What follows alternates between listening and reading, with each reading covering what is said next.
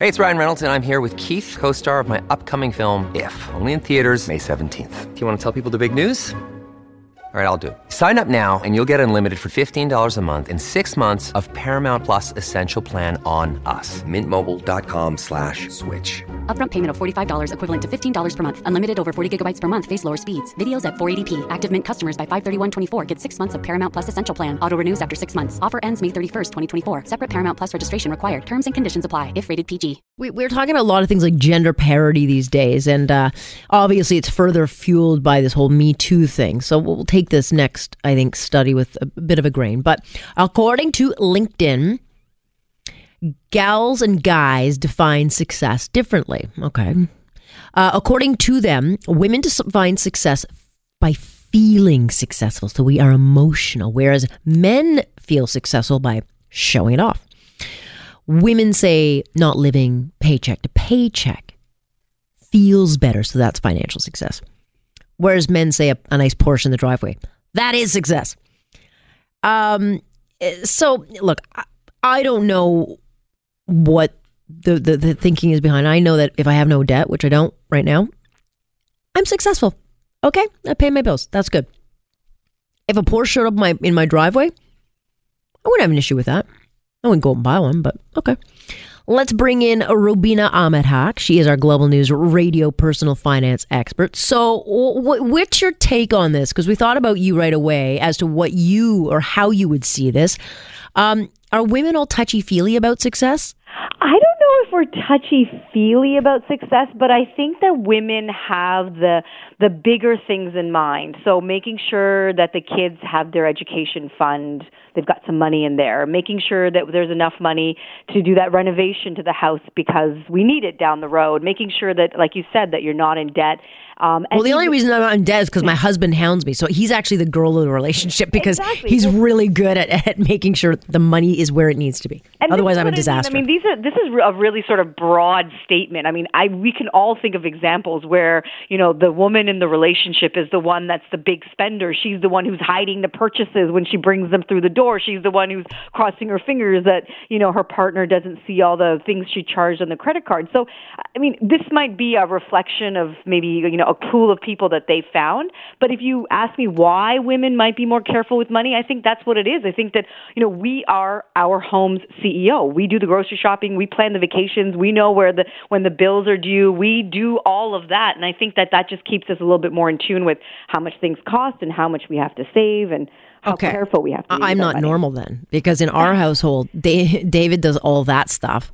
I do stuff like drywalling and painting and stuff because I like doing that. I'm a bit of a guy like that. It, so that's interesting. But yeah, I, I, I mean, very broadly speaking, right? I mean, it, it, it's it's it's just it's. I mean, I've often talked about how women are better investors than men. Oh, t- okay, yeah. Because women again, broadly speaking, women will make decisions that are more based on the long term. So, what's going to look good in five to ten years? Well, men more have, you know, typically have this. I got to make money really quickly, and you know, you kind of see like this. You get this idea of like traders on a trade floor yelling at each other. They're usually all men, and they have been sort of traditionally all men. So, a lot of that is that where they want to be able to, you know, be successful very quickly, show it off very quickly, but it's not it's not a hard and fast rule. It's one of those things where um, you know if you speak to ten people, you probably get ten different answers. But I, spent, you know as as a as a woman who has two kids, I always always think about my children when I'm spending money. Like, should I spend it something on on them, or should I be you know doing something that's going to better the family rather than spending on myself? But I think that might come with being a mom. Well, okay, right. So uh, a woman at age 25 is not the yeah because I would go out. I've got a whole closet full of Louboutin uh, collecting dust, and I love them. Seven, Alex, because he actually, well, well, here's the problem, Rubina. When I got pregnant, my feet swelled or they grew. They never went back to the other side. So I've got this closet full of these ridiculously expensive shoes. I don't wear them anymore, but I can't bear to part with them because they were so expensive. But having a kid now, I wouldn't I wouldn't spend my money on that because to me it's just stupid now.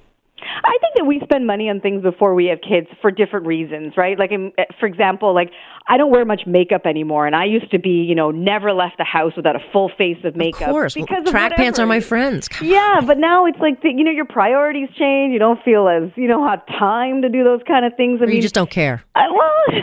I don't want to go that far. Well, but no, yeah, I- uh, come on. I, I do care, Alex. I do care. I, I'm saying I don't. Ponytail and Lulu's. Away I go. Yeah, yeah, yoga pants. Here we come. But I, I think that that's what it is. Our priorities change, and of course, I mean, I was in my twenties in like six, seven thousand dollars credit card debt. My dad Yeah. had to bail me out because it was getting to a situation where I was starting to feel like I was going to have to claim bankruptcy. So, and that's where my whole personal finance journey started. That's when I started realizing that I have to uh, you know, I have to be better with my money. I have to make sure that I always have stuff for money for a rainy day. And the one thing that I always point out is that women are more likely than men to be single in retirement because we live longer and we tend to marry partners who are a few years older. So the chances Or we are, wear them out and they then just want to go. Perhaps, perhaps.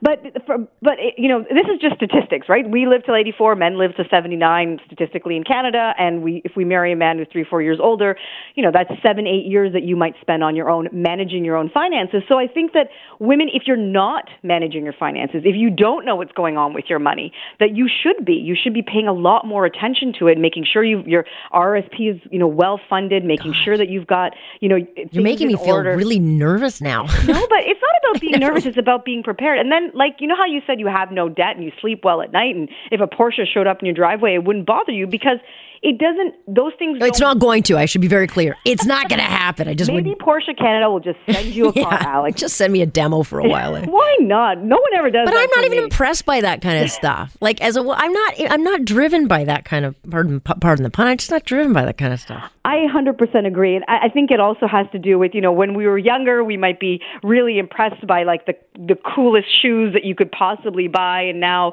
you know, that just means like hundreds of dollars that you could have put away in your savings and paid And blisters.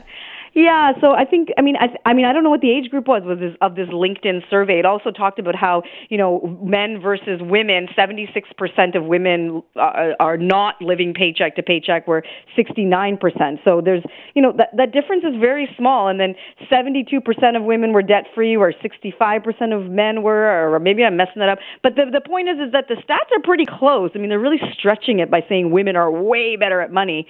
Um, I think it just depends on how you know how you grew up, what your money values were. Well, but it also depends on what kind of job you have because ten, typically, if you're a higher earner, you would be a guy and you'd be an executive and you'd be in, in a management upper upper uh, you know echelon uh, position.